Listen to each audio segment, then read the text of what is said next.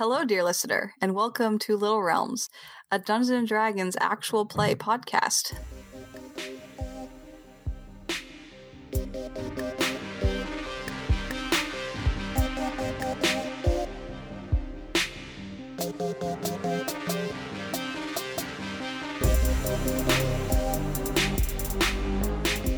I'm your host and game master, Candace, and I am here with. I'm Sarah, and I play Vim, the flashy and nomadic tiefling. I am Dan. I play Cyrus Sassafras, the elderly, world-weary druid. I'm Nikki. I'm playing Jarell Goldenheel, the wide-eyed elven scholar. And I'm Adam. I'm playing Arden, the pragmatic half-elven ranger. And our characters are navigating the city of Mithrin, trying to uncover the city's secrets as well as their own. And last we left our heroes, they had just finished up at the uh, estate, talked a little bit more to Chakota, mostly just about, you know, day to day things. They went and found the maker of Liara's lockbox. He is named Jimmel, and he is now a soldier, previously apprenticed to the blacksmith in town. You arranged to meet him later in the evening in private at Journey's End to get some more information about the box and talk to him about that. In the meantime, you guys had headed over to the temple in the city where you met the best friend of Liara, a half drow priestess named Mina. And she told you about Liara from right before she went missing, that she was really nervous the night before she went missing. And while you're getting this story from her, Arden has this conversation with Lieutenant Rowan. And so Arden and Cyrus headed straight back to Journey's End to wait for Jimmel, while Jarell and Vim stayed behind to follow Jimmel. And as Jarell and Vim tail him, they pass an alleyway in which there are two individuals towering over another individual who's got their back against the wall of the alley. And that's where we'll pick up. Did we overhear anything they said? Yeah, you overheard the two that are towering over the first. You heard something about you need to pay boss. Mm. I don't think last session, but maybe the session before something um, we witnessed in the inn a couple of folks um, having some kind of vaguely vaguely financial conversation with um, the guy who runs the desk over at the inn. They is this the same envelope of money? right? Is this the same people, or is this someone You- totally different?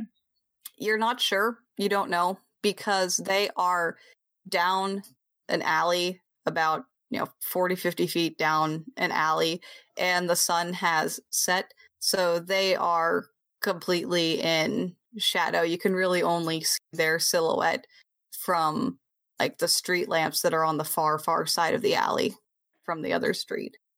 Uh, So, the alley, what types of buildings is it in between? What's on what's on either side before it ducks into this dark alleyway where the transaction's happening?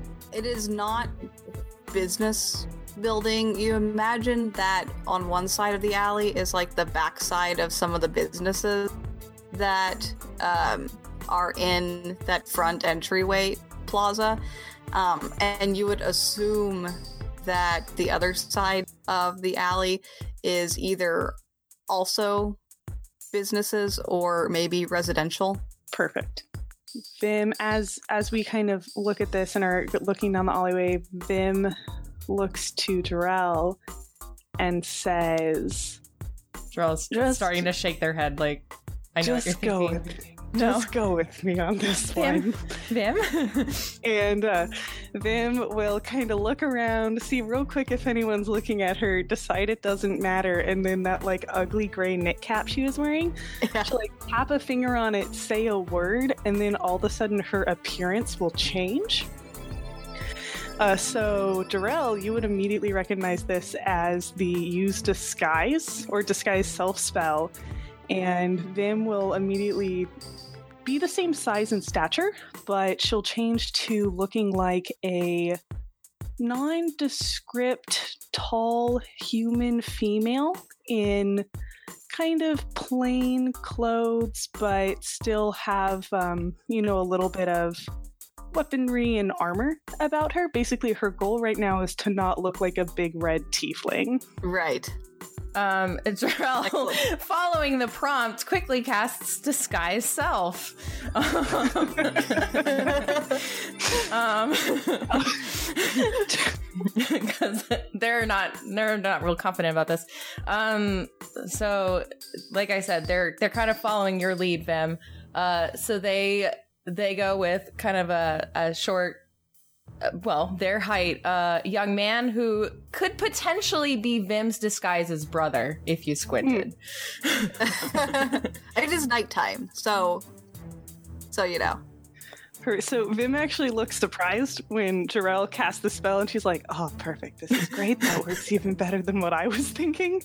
Uh, okay, and then she'll just start walking down the uh, walking down the alley, not even looking at the group that's there and kind of this whatever transactions happening. She'll just turn to Jarell and say, "Man, work was really kind of a bummer today." I mean, ugh, God, I just I can't wait to get home. And she's just like talking to Jarell and walking down, and is kind of not pretending not to register what's happening at the end of the alley. Mm, Okay. Mm-hmm. Mm-hmm. Yeah. Mm, I just I can't wait to get home and and be in bed and uh oh uh and at this point finally you know Vim kind of mock making conversation will look to the group of people and go wait what are what are y'all doing back here you look up and you catch the tail end of the the largest of the three fi- of the three figures, one of the two that are towering over the third. You hear the end of a sentence, something that you hear the end of the sentence, suit yourself, and then an elbow goes into the face of the person against the wall. oh Oh And my. it's at that person, it's at that moment that the smaller one of the two looks at the two of you and goes, Oh, hi! hey what are y'all doing this is what is this is a kind residential area and I do not want fights in my alleyway The, the larger figure behind the smaller one grunts Ugh. and then stoops down and starts rummaging through the third the third's pockets. Um and the smaller one says, Yeah, you know, nothing to see here. um hey uh And- that doesn't look like nothing and the smaller one is like ineffectually trying to move to body block the other two, but it just doesn't work at all uh, because they're so small. This doesn't this doesn't look like nothing. You know, I am a part of the neighborhood crime watch and this looks very suspicious. Y'all need to stop harassing this kind man and leave. Uh, Jarell's Like- just nodding and like terrified, too terrified to speak. kind of Jarning looks at. long eyes the size of saucers. And so The, uh, Vim, as this like nondescript human female, just like kind of walking forward, kind of closing the distance, trying to look really almost uh like oh, I don't know the right word. Trying to kind of shame them into being less terrible. the uh, the smaller one reaches behind them and taps the larger one on the shoulder as the larger one is still rummaging through pockets. And they go, uh, uh, B, I, I think we should get out of here. And the the larger one finally seems to have like pulls a pouch of something out of a pocket and puts it into their satchel and then Wait, can I? turns to face you, huh? Yeah. Uh, do we see at all what it is? Like, what? How big is it? What does it? does Uh, it sound roll like anything? Perception. Nineteen. 19. Yeah, it's it's a it's a small bag of coins Okay. You're not sure whether it's like gold, silver, or copper, but the person that's on the ground and like bleeding from their nose is wearing rather fine clothing. So you would imagine it's either silver or more likely gold. Uh, The the larger figure straightens finally and says, "You know, there's no neighborhood crime watch around here, right? we just started one yesterday. Yeah, exactly. You, Yesterday. You just, you just started one. Mm-hmm. and I don't recognize Yesterday. you from the neighborhood. Um, and now that they're standing and facing you, they have a uh, like a covering. They have a scarf pulled up past their nose, and then are also wearing hoods, so you Oh, can't they're see. bandits. How nice. And you so you can't see any of their face except their eyes. And the bigger one says, "So you started neighborhood watch yesterday?" Uh-huh. Uh huh. Because of ruffians like you, shaking down good people in residential areas where people live, where there's families, this is unacceptable. And you better give that man back his coins, or else I'm going to tell the rest of the watch about you. The the rest of the watch. So uh, who's the rest of the watch?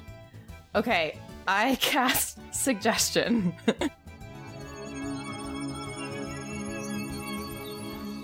Okay.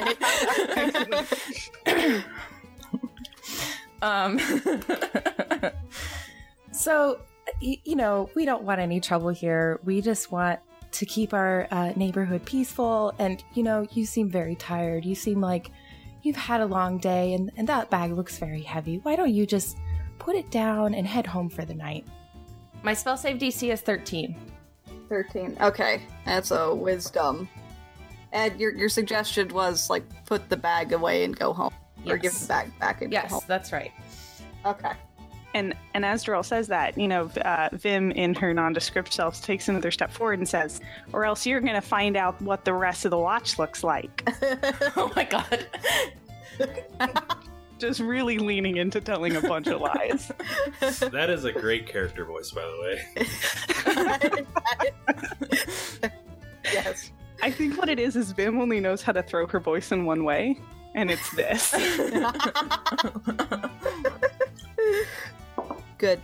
So, the larger one pauses for a second and then very slowly reaches back into their satchel, pulls out the the smaller bag that they had taken off of the guy and is like slowly putting it back when the smaller one like grabs at her wrist and says, "No, no, it, it, no, we need that," and like plucks it from her hand, their hand, the larger one's hand, and puts it in their pack, and then like bodily tries to turn the larger one and like push them back down the alley.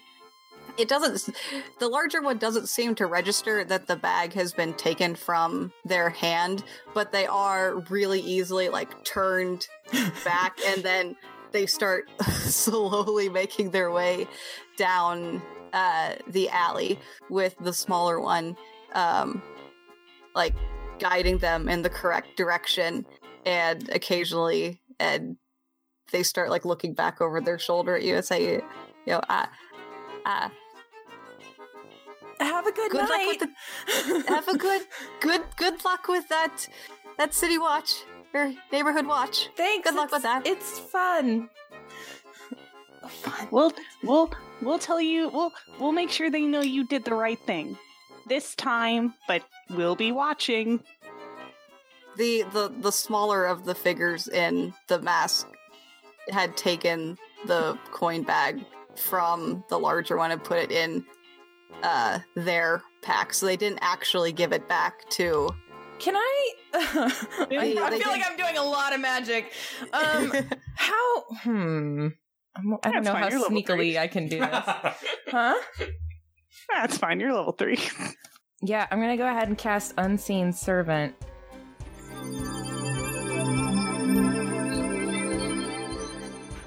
Mhm. And, and what I'd like for it to do is just like very gently and carefully like lift the bag out of the satchel and then just sort of like back away to a dark corner and, hold it near the ground. Okay. But not drop it. Uh, roll a sleight of hand check for because presumably you're trying to have the unseen servant do this without. Without being Ah. noticed, yeah. Yeah. Okay. Oh, I got a nat 20. Whoa, whoa, whoa. What? no, so as these two figures are going down the alleyway, the smaller one is very preoccupied with making sure that you guys aren't following them. You mm-hmm. folks aren't following them. And both Jarell and Vim kind of hold their breath as they see the pouch the pouch lid lift up and then a smaller bag pull out and then the invisible servant like duck into the shadows or you see the bag the little bag of coins like go into the shadows. And then when they're far enough down the alley Jarell summons the the unseen servant back and you've got this little bag of coins. Un- unknowing to the two that were going down the alley Are they out of sight? they are yeah they're now out of sight Drell immediately wheels on Vim and just gives her a look. Like, hey, just wide eyed, like, what was that? Vim takes a step back and like has her arms out in like the W uh, motion. It's like, what? It worked. And wait, hold on. Did he not give the coins back? Where? What happened to those? Wait, hold on. He didn't do the right thing. We should tell the watch. Oh wait, hold on. I made that up. That was a lie. there is no watch, Vim! That's right. We might have to keep that up. I I lean over or whatever your name is. I lean over the the guy and kind of poke his cheek. uh, sir, are you awake? oh right, that guy. Um, yeah. What happened? he he kind of he he moans and then like puts a a hand to his face and look, looks up and like he's not re he can't really focus on the two of you he's like uh, uh, um i what was your question Uh, hello. Uh, uh, are you an innocent civilian being mugged, or are you a person of ill repute who owes those people money?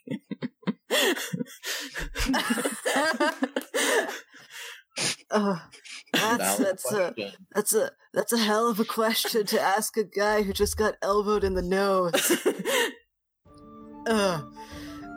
He sits forward a little bit and like tries to sniff, and then that doesn't work, and so he just kind of like snorts and spits on the ground. It's a little grossness. Uh, I mean, I don't owe those people money if that's what you're asking. They just take what they want. Do you know who they were? They're. They call themselves the Faceless. Well, that's silly. They have faces under their masks. Same That is silly. He's like, uh, I don't, I don't make the names. Sometimes we call them the Nameless too, because no one's creative around here. Um, what? Quick question, Candace. Was it like yeah. a smaller, slighter guy and then a larger, burly woman? Um, you are not sure, but with your perception check from earlier, probably. It's it's totally those two from the from the end earlier. Okay, sorry. Please continue. Uh, the guy sniffs again, says, "Yeah, so that's who they were. Um, what did, what did you want?" Um. And- Well, Oh, we. I we just don't- dropped the money bag back on him. Oh no, we don't want anything. We're just two citizens who are a part of the neighborhood crime watch that was established yesterday who are concerned with the safety of the people of Mithrin. Drell is just like nodding awkwardly along, like, yes. yeah. Yeah. Well, uh, uh, whoever you were, thank you. Um, and uh, who are you? What My- brings I'm- you to our fine neighborhood? I. ugh. my name is uh Reese. I I work in one of the buildings over there, and he points in a very nebulous uh, direction. He says, "I I work in that building over there." Pointing nebulously and kind of the general direction of some more administrative buildings. Um, I was walking home for the night when they grabbed me and drugged me in here, and I guess, as you saw, demanded money. Um, for what reason? Uh, just common run of the mill. Well, never mind. I. I kind of look at Vim like, I, I, I don't know why they keep harassing us for money. I don't know. As far as I could tell, they're just greedy SOBs. do they work for someone, or why would anyone pay up unless they're just? Why doesn't the guard do anything? You you pay up and you don't get mugged. The guard tries, but they're out outmatched. Or they haven't been able to identify, at least not that I'm aware of, any of the the the, the nameless so far. Well, um, I mean, do you do you want us to perhaps walk you home to wherever you're going, or well, actually, wait, hold on. I, I'm I'm busy. My my um my watch is almost done. But um, do you help getting home, or or or something to you know Yeah, stay I- safe from the gangs? I I I should be fine. I don't actually live that far from here. Um and he starts picking himself up from the the the floor of the alley, like holding himself by the wall and then starts walking in the opposite direction from where the two of them the two accosting figures had exited and like says thank thank you you I yeah thank you good luck with your neighborhood watch maybe you'll have uh more luck than the guards Uh, uh, thank you. Uh, have a good night. If you know, if if the neighborhood watch should happen to to fail and just dissolve, you should start your own. Seems like it would be a good idea in these trying circumstances. duly noted thanks thank you Have a Um, good night. Tell them we saved you. you too i no oh yes that's this is a good story This is- oh my god. and he and he turns the turns back around the corner um and kind of staggers off Vim, what if the man we were supposed to be tailing got mugged too? That would be. I was gonna say hilarious, but that's not true. It would be fun. Hold on, wait. Uh, is the guy out of sight? yeah he's out of sight but he's moving really slowly and like just turned the corner so presumably you could catch up pretty easily Once he's out of sight, uh, Vim will kind of dismiss the spell and, and go back to looking like her uh, uh, her red horned self, and Yeah. will look like, oh, okay, so um, uh, and she'll kind of crack her neck, and make a loud pop. Neighborhood watch, Vim? Really? Does this seem like a neighborly sort of town? Although they certainly need one. My goodness, what a savage. Oh my goodness.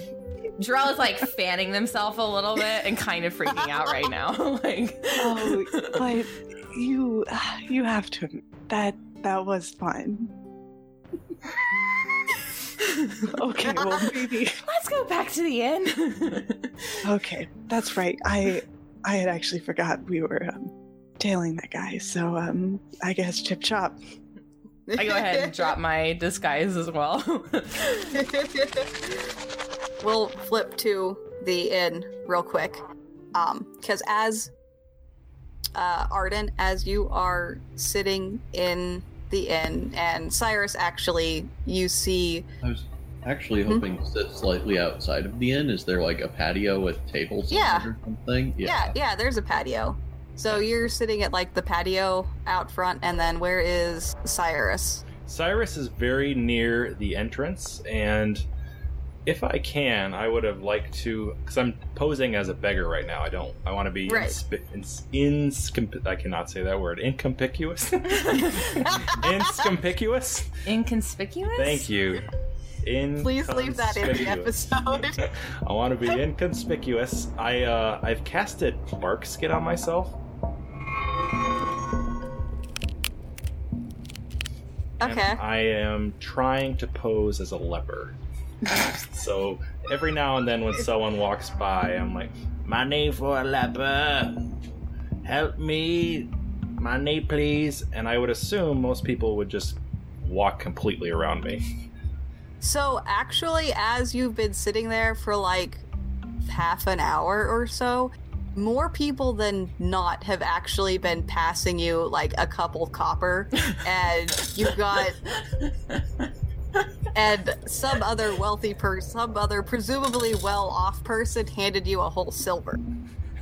In my head, Cyrus is both delighted, but he's also a little frustrated. Well, this plan's not coming together. I'll keep it up Um, though. Money. Okay.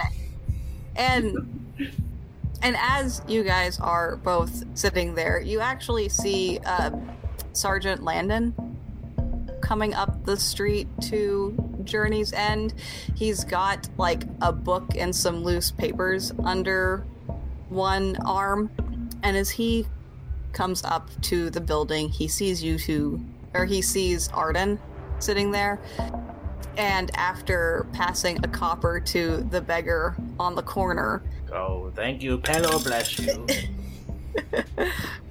um, Sergeant Landon nods at you and then walks up to Arden and says, um, Yes. May I have a request a favor of you and your friends?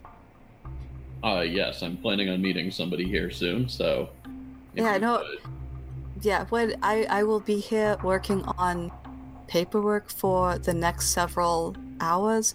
Um, if you and your friend uh, could come by and speak with me briefly, um, I have a couple questions that I need to ask of you, if it is not too much trouble. Oh, I'm sure it won't be too much trouble. As soon as I'm done with my meeting, I'll be happy to come over and answer what questions I ha- I can. Cool. Uh, the Yeah. others should be back fairly soon as well. I'll pass it Ah. on to them. Landon inclines his head and says, "Thank you so very much," and heads on into the the inn. Seems like an odd place to come and work on paperwork, but I I- suppose everybody has their getaway. I mean, it's not it's not super loud in the inn. Uh, you're you're kind of guessing that this is maybe a, a, a air quotes weekday evening. Mhm. Um, so that that is that. You guys are still waiting on Jimmel. It's about you know, i- it's not a short walk from the barracks to Journey's End, so you're not really like worried yet or anything. Back over to uh, to Jarell and Vim. You exit the alley and you don't see Jimmel anymore. But he was, I mean, he was ahead of us and like almost to the inn, wasn't he? Yeah, He must have got to the inn ahead of us. Yes, let's make that assumption. Why don't we make our way there, check any other alleys on the way, and hope he got there just We fine. we are not checking alleys. We are not vigilantes, fam. Oh, come on now. Ah, I guess. Okay, we do have work to do. yeah, I think we just head back to the inn. like taking taking main roads to the inn. Yeah. Okay, so All right. So Jimmel is is arriving. yeah, so he is he is arriving. His friend kind of like hangs back at the steps of the porch as he walks up to your table and kind of and stands there awkwardly when I see him coming, I'll say, "Oh, thank thank you for coming. Uh, come and sit down. Uh, your friend can come too if he wants to." Uh, Joel says, "Y- y- "Yeah, yeah, sure." Um, motions over his shoulder. The friend sits down at the table too. His friend um, is probably also a soldier because he's got like the big biceps and is built and significantly taller than Jimmel. Um, but they both sit down. Right. You want to know about the box. Well, Well, y- you want to know about the box. Right. Um, so while I was on the road, I ran into a young woman that seemed to be in somewhat bad shape. Um, I she had this box. It looked like a quite nice box, so uh, I had coin on me, so I have the box now. But I did not get the combination from her. Um, you recognize it? Do you know what the combination would be? I'll take it at my bag and sort of like turn it over and and hold it up and Hmm. say, uh, the fellow at the at your former place of employment said that you were likely the one that made it. He takes the box from you and turns it over in his hand and says, Ye, I was the one that made this box. Um, how did you Oh, say you got it again? Oh, I ran into a young woman on the road. Uh, south of here, a few days ago. All right. Roll. None of would that be is false. No, none of that is false. Roll insight real quick. Okay. Plus four, so 16. Jimmel looks exceptionally confused. Um, like he's believing what you're saying, but it the the dots aren't connecting in his head real well right now. And you can see that in like he's squinting at you and his eyebrows are a little furrowed. Um, Oh, is there something wrong?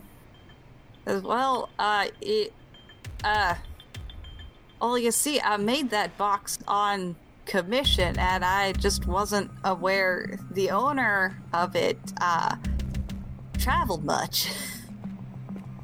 Hmm. Well, that's strange. All I know is, was it a young woman?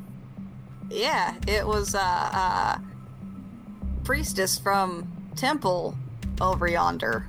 Hmm. Well, she didn't look much like a priestess when I saw her. Ah, But again, just like a lot of confusion on his face. Uh yeah, so you need the the combination is what you're after. Uh, yes, um, but I did hear some things moving around in it, so I think she might have forgotten to take things out before I got the box from her. So uh, if you'll just give me the combination, after all, if there is stuff in there and if she'll want it back, I want to be able to get it back. And since this is a lockbox, I don't want to air whatever she's decided to keep safe in it to the world. Yeah, um so he kind of like scratches at his neck and like the back of his head and goes, "I, I don't know how to tell you this, sir. but, Like, I don't know the combination anymore. Uh, that doesn't surprise me much. You must have made There. how many of these when you were working?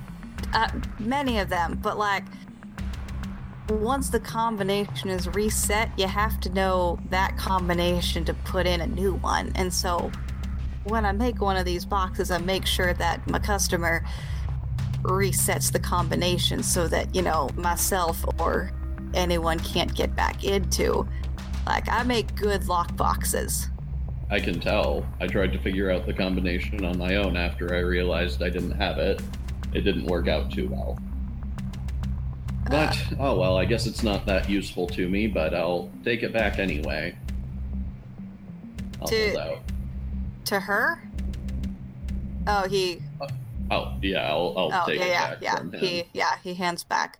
Well, yes, I mean, if I can find her again, as I said, road to the south, it was on the road, not Might be kind of hard to t- to ask her about it because, after all, we've been here for a couple of days. Who knows where she is by now? he says, uh, well, you know, good luck finding her, because if you do, you should let, uh, Lieutenant Rowan know she's been missing for like a month now, I think. Last I heard. Hmm. Well, I mean, I guess it's, you know And what you- direction she went in now. And you got this from her how long ago? A few days. Huh. He looks very confused. Um, it's kind of like about that time that Jarell and uh, Vim walk up to Journey's End and see kind of the tail end of this conversation. The Sorry, I called you out here for nothing, given that you don't know the combination. But um, why did you, if you make lockboxes this good, why did you become a city guard member?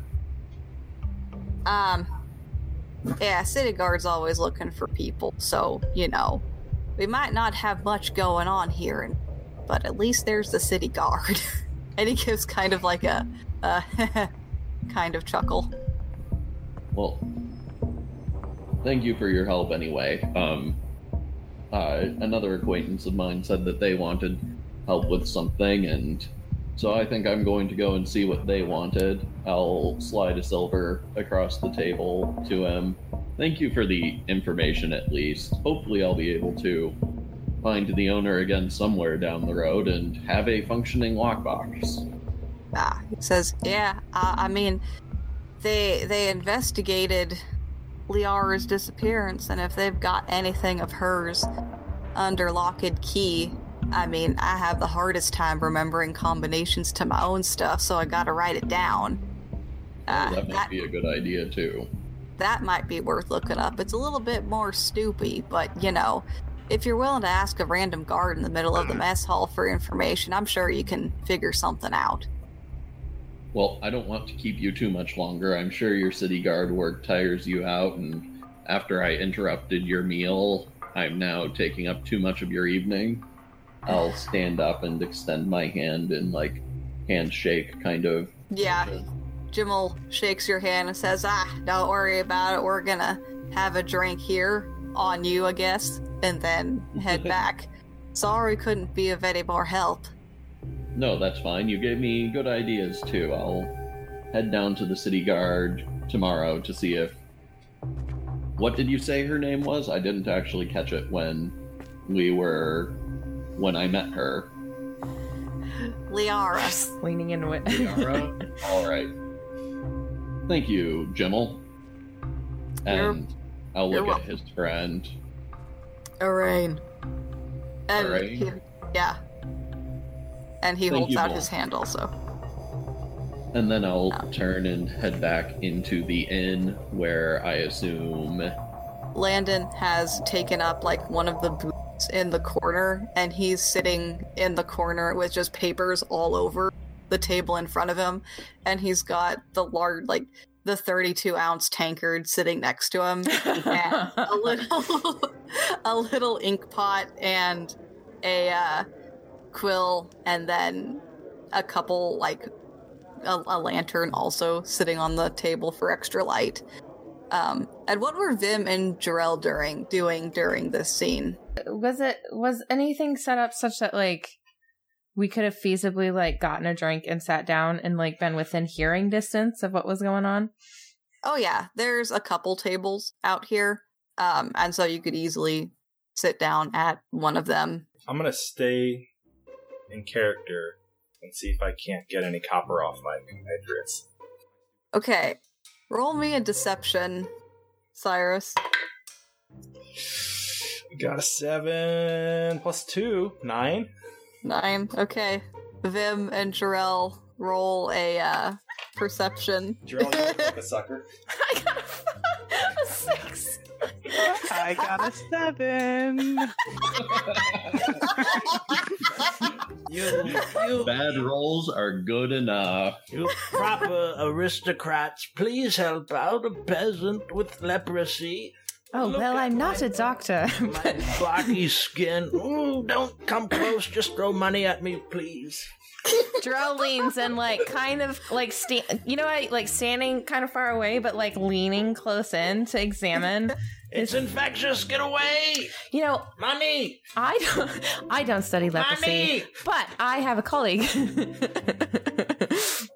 who is quite the expert and Three copper will save me. well, I I don't think it will, sir. Um treatment for leprosy oh, can be quite tiresome. I am dying by your lecture.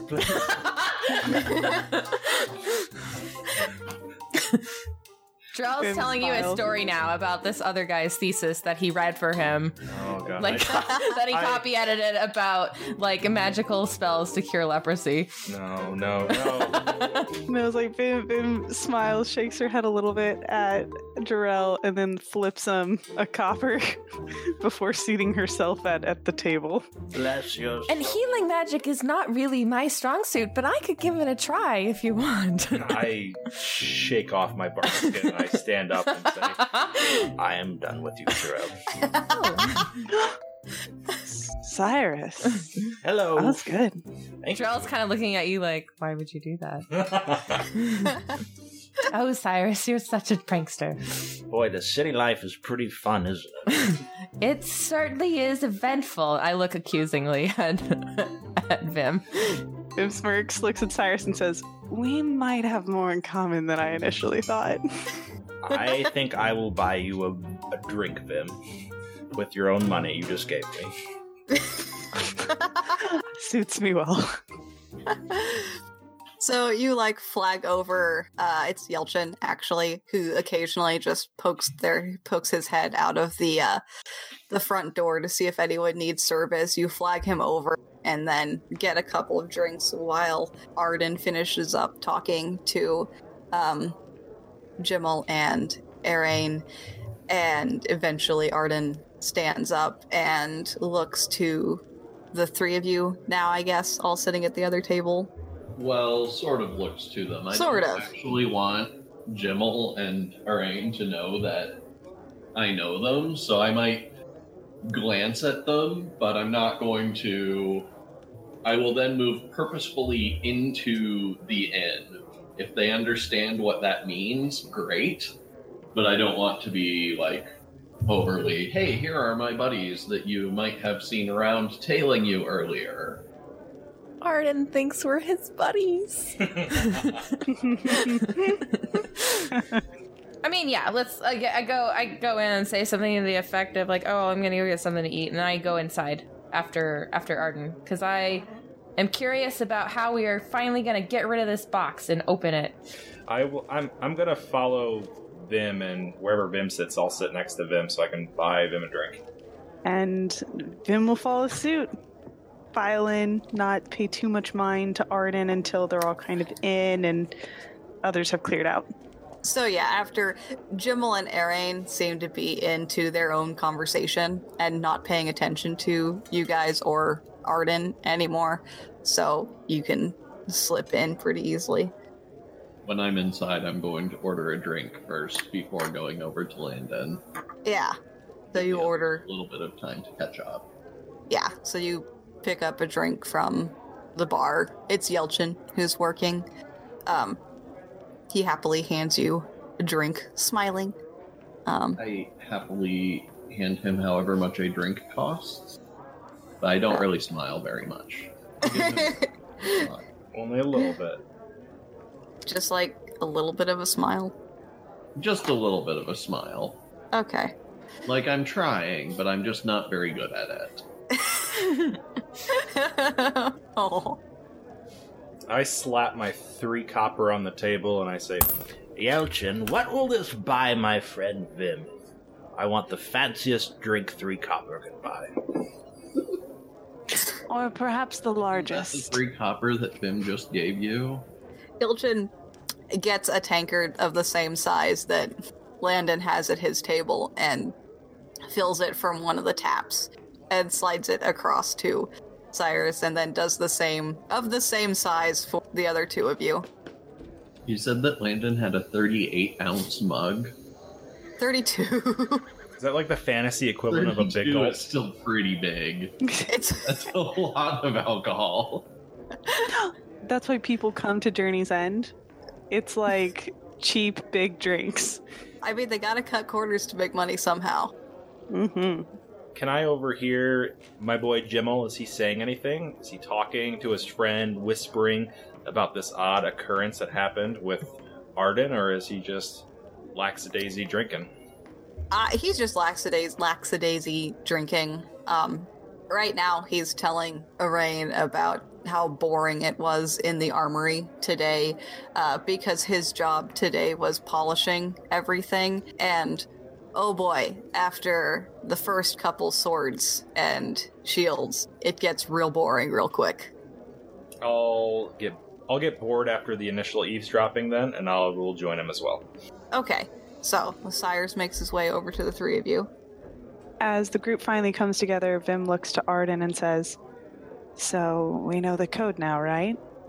Uh, not in the least. Um, it turns out it can be reset, and he had the person he made the box for, who is um, unfortunately difficult for us to contact right now, reset the code.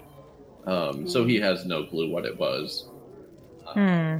does have some lead potential leads for us though.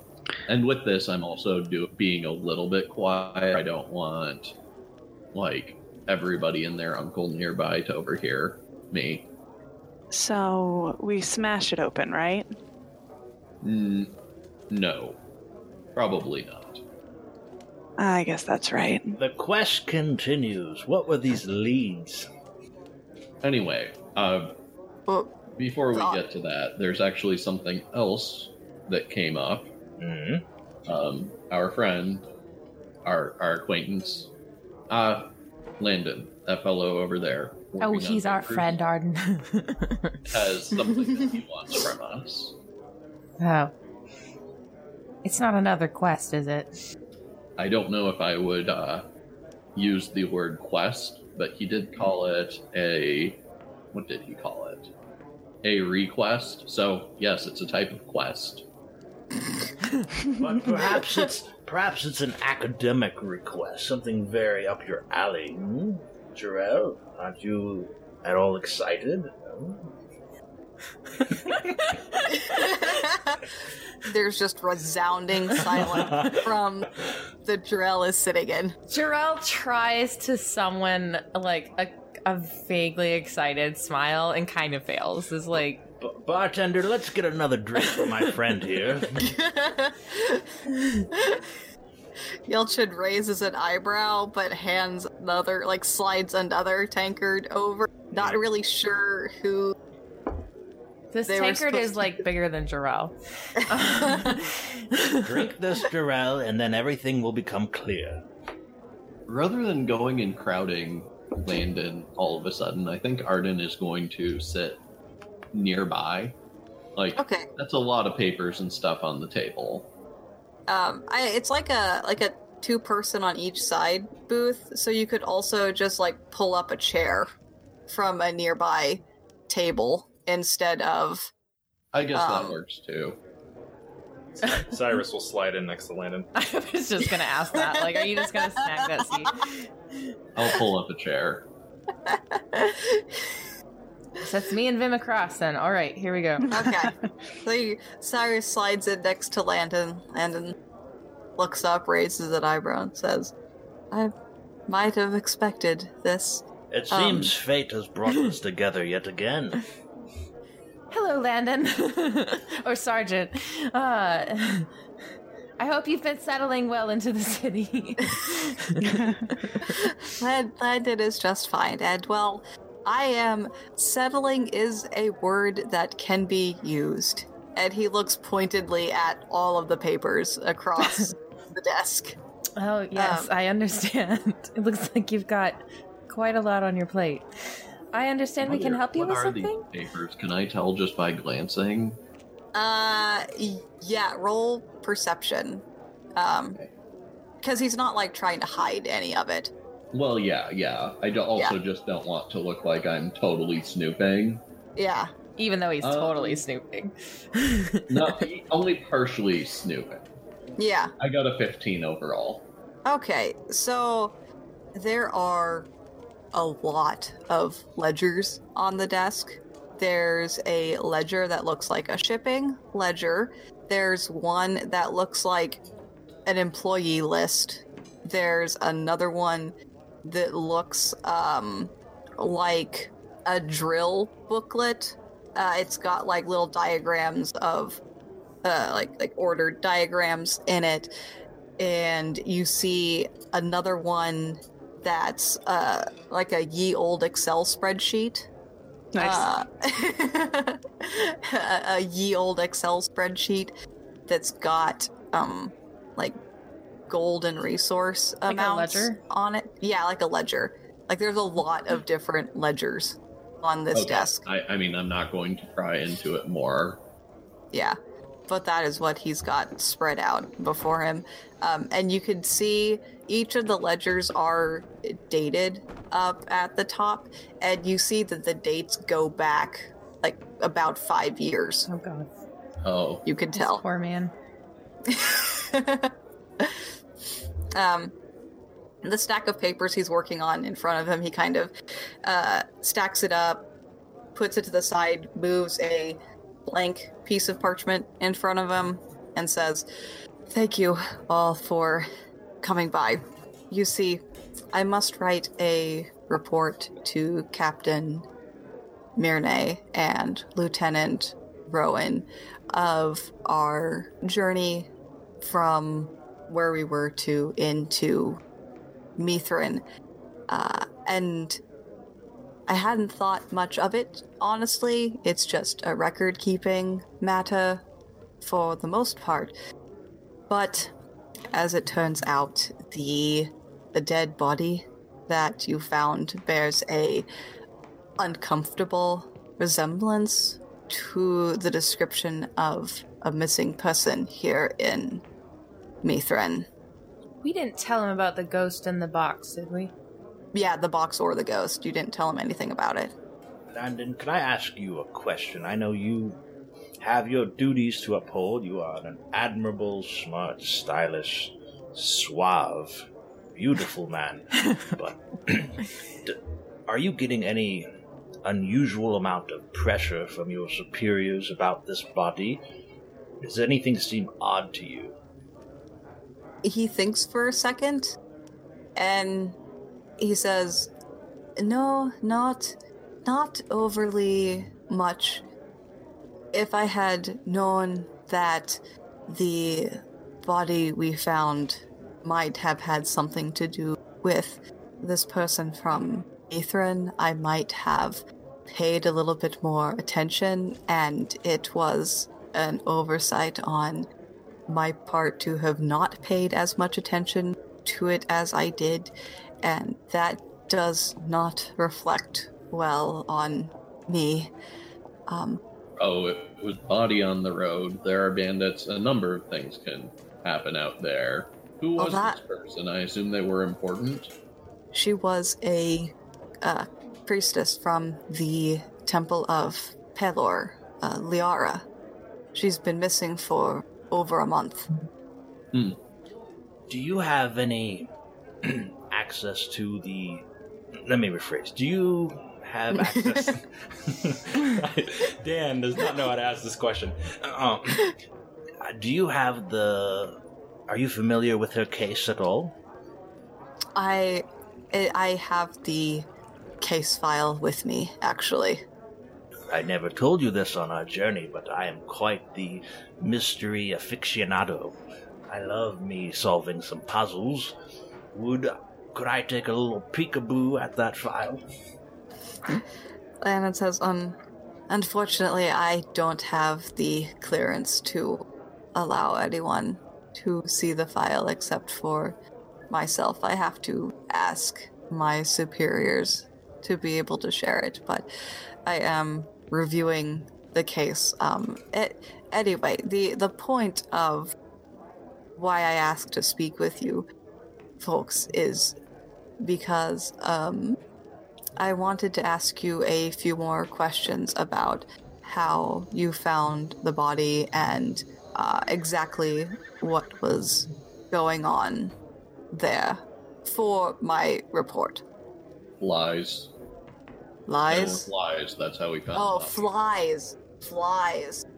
Okay. Jarell abruptly like excuses himself and like leaves the table. It's just like, you know what? I'm done with this conversation. I'm not staying around for this. Um, so he says, "All right. So flies were what led you to the body. Please, can you walk me through uh, how you came upon the body?" Well, um, Cyrus had challenged me to a silly match of hunting. I Which I about- won. I was going about finding food for the night. You'll remember that I ended up cooking it along with some of the along with the owners of this establishment's children. Um, and we noticed a lot of flies. One of us noticed a lot of flies uh, by following where there were more flies. We eventually found the body. That's really all there is to it. Okay, okay. Um, he's as you're saying this, he's writing and making notes um, about it, and he says, "So, uh, I know that you guys you brought me out after you had found the body, and you had you had estimated about how long it had been there." I don't recall. Um, I think Jarell had said a month Okay, based okay. off of um, just the state of things. He he scribbles that down also, um, and then he says, "Well, uh, I, I if I recall correctly, the sun had set pretty low when you had taken me to see the body. Uh, were you able to identify any signs of foul play, cause of death, that sort of thing?" The body was certainly not one that was unfamiliar with violence. Okay, he writes that Right. down. But whether or not that violence was another humanoid or an animal out in the woods is difficult to discern. He nods and makes a note of that as well. Of uh, course, that this Vim is being perfectly or purposely obtuse yeah, about about it because the whole group knows it was a knife or something Yeah. like that. Yeah. Um, and Landon doesn't have any reason to be suspicious of any of this. Um, he actually just seems grateful that you're willing to talk to him and not like give him a hard time about this. Um, I have a quick so- question for the for the group. Um, are there specific reasons for being so coy about this with everyone? I personally don't. I I trust Landon, but I don't trust his superior, so that's why I'm not just outright telling. him. Yeah. Okay.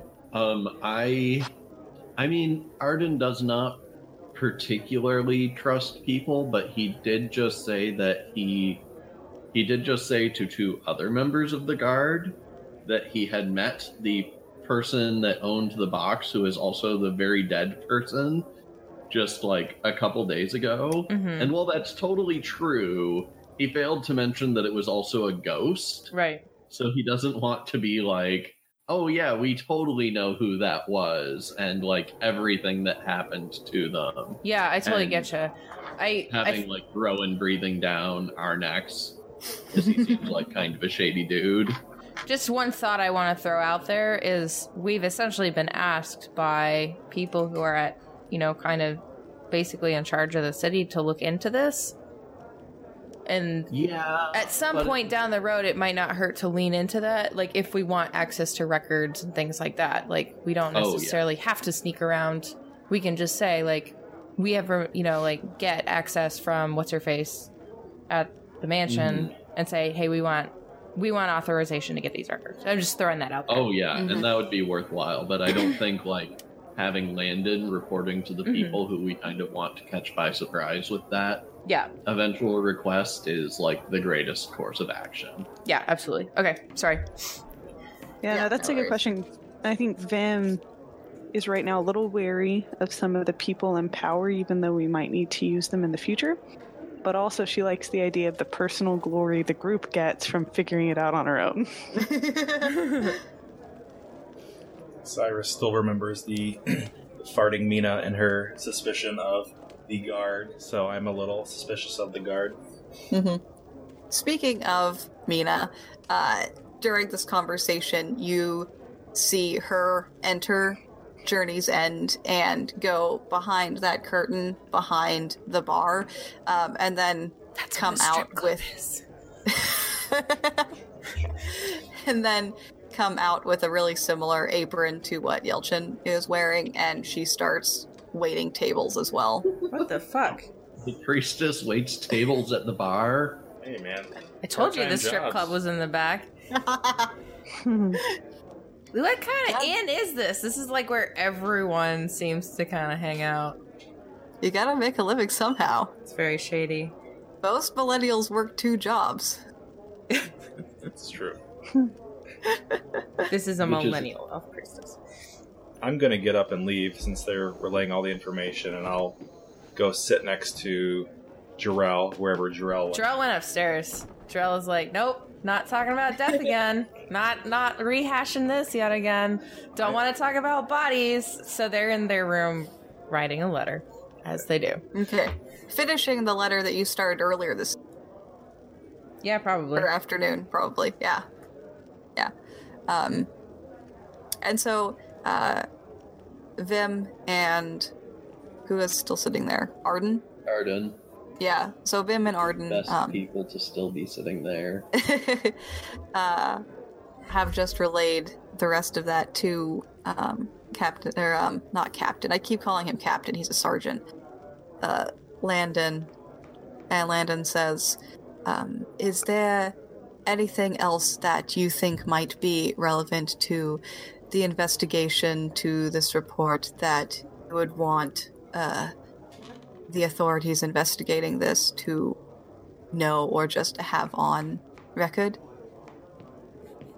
Do they have any of her? Well, I mean, it's not stuff that it's not information that we can tell you, but if she disappeared all of a sudden, she must have left things behind because if she had packed up, it wouldn't be a disappearance. Uh, maybe there's something in her belongings that can tell them more about how she ended. Landon Yes. nods and makes a note of that also. And then looks to Vim and see if Vim wants to add anything. No, I think I think Arden had a point. Maybe sifting through maybe sifting through her last known days here would help, but other than that I just I wish we had more we could tell you. Landon nods and says, Well, what you have told me is very useful. Thank you very much. Um, If you do find out anything and you're allowed to let us know, uh, let us know. Because, Oh. you know, after finding a body, I can't help but be curious and a little bit worried if she came from here. Of course, of course. Um, again, thank you so much. Uh, I see that you are already well uh, equipped with your drinks, but if I am still here and you are still drinking when you run out, I would be my pleasure to buy you to another drink. As thanks. Mm, I appreciate the offer, but maybe another night. Um, I don't like drinking myself into the barrel on, an, on a nightly basis. That is quite admirable. I'll have his.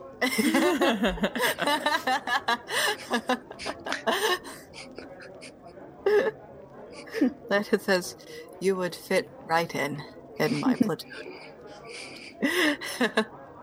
Perhaps you can introduce us to more of your soldiers sometime. But for tonight, I think keep trying to fit in. says, I I try.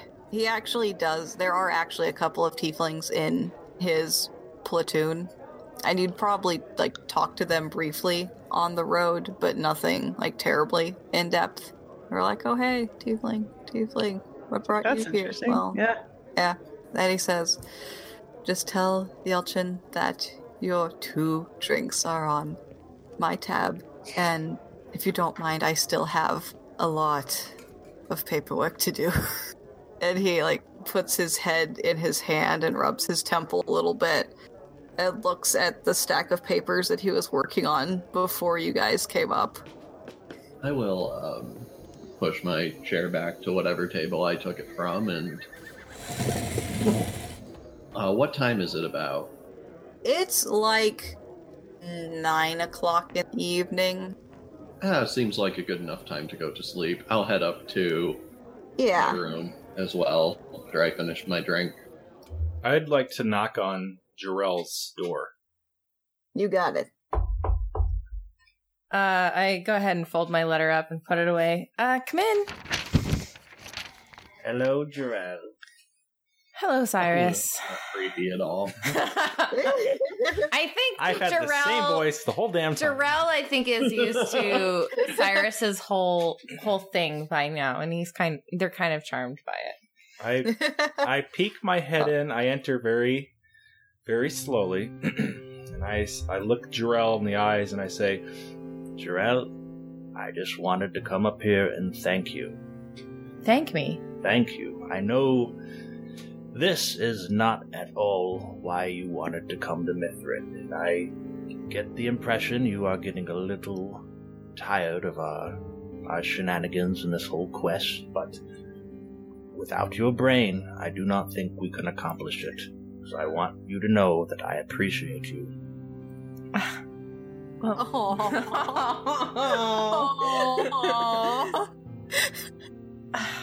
Thank you, Cyrus. I. it's a lot. I think it's just very different. It's a very different place and a very different journey than I was expecting, but I'm sure everything will be just fine. Everything will be great. So long as we stick together, I'll make sure that you write your fancy letters and go to your fancy schools and do all the fancy librarian things you mean to do. And you will help me solve this quest. Uh, well, I'm sure we'll all do our best. I just wanted to say to say that to you and I will leave you to your whatever it is you do. I, I give Cyrus a pat on the arm, like, thank you, Cyrus. That is very meaningful. Goodbye. Goodbye. always cracks me up. Goodbye. I think Arden was heading to bed. Is there anything Vim wants to do? No, I think it's been a full day. Time to retire to her her little carriage house and get some sleep. Okay. Cyrus, you're retiring too after. yeah, I'm gonna I'm gonna try try sleeping. I don't sleep very well, so but we'll try falling asleep. Okay. Uh, Jarell waits till a little after midnight and kind of peeks downstairs to see if it's quiet. It's And- super quiet. Okay. Jarell throws on a cloak and casts Disguise Self again. And, like, sneaks out. Okay.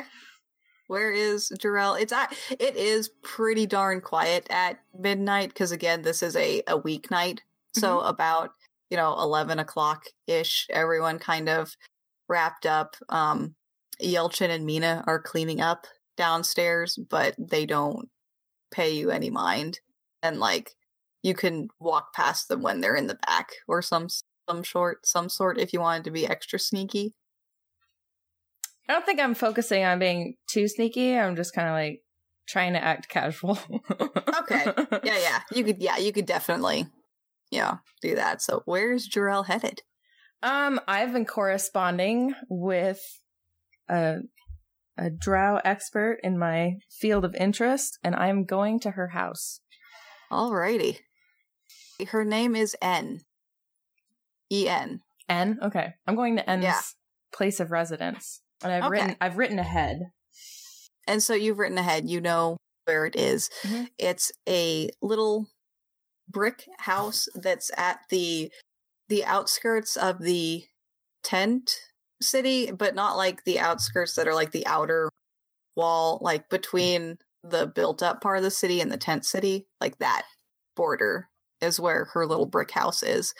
Um and it's got a a small yard around it. Um and so it's really easy to find as the yard kind of stands out against the rest of the the rest of the buildings around it. You walk up and knock on the door, presumably. Mhm. All right. You knock on the door. And a couple seconds later, you hear shuffling from the other side of the door. It opens up. She's about your height. You see like eye to eye, but she's also a little hunched over from age at this point. She opens the door, blinks, and says, Oh, hello, Jorel. It's so nice to see you. And After you so too. long. It's been years. I hope you're well. I have been uh, as well as could be expected, being old. And she reaches out, like grabs both of your hands and shakes them, and then like reaches out and hugs you and says, "I am so glad that you did not lose that wanderlust that you had as a young." well, I think it's been something, all right. But he says, "Come in, come in." Oh, and Um, I pull out. I brought her at her request a large bag of licorice candy, so I pull it out. oh. she smiles warmly at you and ushers you inside. Uh, the her living space is very very cluttered. It is much like there is a path through the books and the clutter to like the back room and then two chairs and then like a little cooking top in this one room uh, building that she's got. Wait, did you say her whole house is stuffed with books, basically? Yes. Oh man, it's stuffed, in heaven. it's stuffed with it's stuffed with books. It's stuffed with scrolls. It's stuffed with uh, loose papers. Um, there are also like plants of all sorts growing on the bookshelf, and like there's a vine that's growing across the floor at one point. Um, and it all smells just a little musty. But she ushers you in and says, "It says, uh, well, come in, come in, sit down. Thank Tell me how you've been." Oh, uh, well enough. Uh, it's been an interesting adventure, much more exciting than I expected. I'm so sorry I was delayed um, in coming to see you. I've gotten into a little bit of a situation, but I, I think it will all turn out fine. Wow, how have you been? I've, you know, I've, I've found a good home here. It's uh, a little out of the way, but I, it's quiet, and sometimes that is what you need. You've certainly earned the retirement. Just as well, I am. I, I guess I am glad that my reputation precedes me somehow. Um, oh, precedes you. You used to tell us all kinds of insane stories. Oh, okay. Being so fun about going into the the underground with nothing but a lantern. That was a little bit of an exaggeration. I will have you know. An exaggeration. Not that I told it that way. Have you been to the underground, Anne? Yes, you you would know that she has definitely been to the the underground, the underdark. I've asked cheekily then. She laughs and says, "Oh, you still haven't left, lost that sense of humor. That is good. Don't lose that. Don't lose that, dear one." And so, presumably, you guys like catch up for a little while. Yes, I know Anne through um, my parents. The Golden Heels had hired her a few times to clear the road, so to speak, in in some out of the way locations for for trade. Um, Mhm. And she she asks after your parents' and siblings, and My ludicrous number of siblings. yes, uh, which she remembers the names of all of them. oh my god. yes, yes, they're all quite well. Um, most of them are artificers now, all all doing magic. Um, Oh, what a lovely profession! Yes. Well, and I won't beat around the bush. I know I had to be vague in my letters. Um, and I've come for the year to spend spend time in Mithrin talking to you. I've I'll probably swing by the university and actually have some questions. It seems some strange things are going on over there. But I wanted to ask you. I remember a long time ago you told us a story, and I wondered if you could tell me a little more about the time you captured the Mind Flayer. She says, Well, I. I will do my best to tell that story. What did you want to know about it? What was it like? What what were its powers like? What what was the experience and how were you able to overpower it? What was it weak to? She she sits back in her chair and says, Oh, Jorel, that is a much larger questions than I realized. Um, Well, I've got a year to ask. oh, well, then, the the experience, if you will, of interacting with a mind flayer illithid, their type, is not like interacting as you or I would interact. It is mind to mind directly. There is nothing hidden. There's no way to hide. And you feel what they feel, and they feel what you feel. But they don't feel anything at all. Not in the way that you or I feel. Is that what you are wanting to know? Drell is kind of looking down, like nodding and thinking about it. Alright, so that is your first lesson. To understand what the Illithid are, there are a few steps that need to be taken first. And I can walk you through that. She gets up from where she is sitting and walks into so her that room that you're sitting in has like two chairs um some crates and then the rest is bookshelves and tomb tomes and the plants. Uh and in the corner of that room kind of like if when you enter through the front door off to the left is like a tiny kitchenette and then the rest is this sitting and book area. There's a curtained off room like directly across from the front door a little ways. She pulls back that curtain walks in and then walks back out with a piece of charcoal and a small slip of parchment and writes some writes a, a list. It looks like she's writing a list on it. Okay. and says your task is to capture these three reagents for me and then i will show you what to do with them. And she hands you the list. To understand them? to begin to understand them Is it possible then for someone else to use that sort of power? To use psionics? it is Jarell takes the list.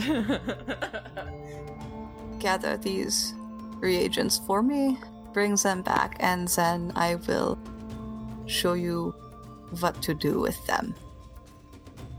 Thank you, Anne. I would be delighted if you wanted to stay and chat. My door is always open. Oh, yeah.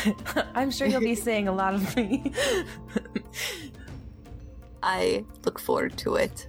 And she sounds very genuine in that. Jarell totally gives her another hug before they go back to their inn. Oh, okay. Good ol' Anne. Ends good. You crazy monster hunter, you. Thank you for listening to this episode of Little Realms. If you like the show and want to stay up to date, make sure to hit that subscribe button wherever you're listening. You can also find us on social media on Twitter, PodRealms, and on Tumblr at littlerealmspod.tumblr.com. We also have a website, www.littlerealms.com. May your journey be successful, and we'll see you next time. The wonderful music you hear on Little Realms is possible due to royalty free music and content creators such as tabletopaudio.com, freesounds.org, and Kevin MacLeod, creator of incompetech.com. Royalty free music licensed under Creative Commons by Attribution License 3.0.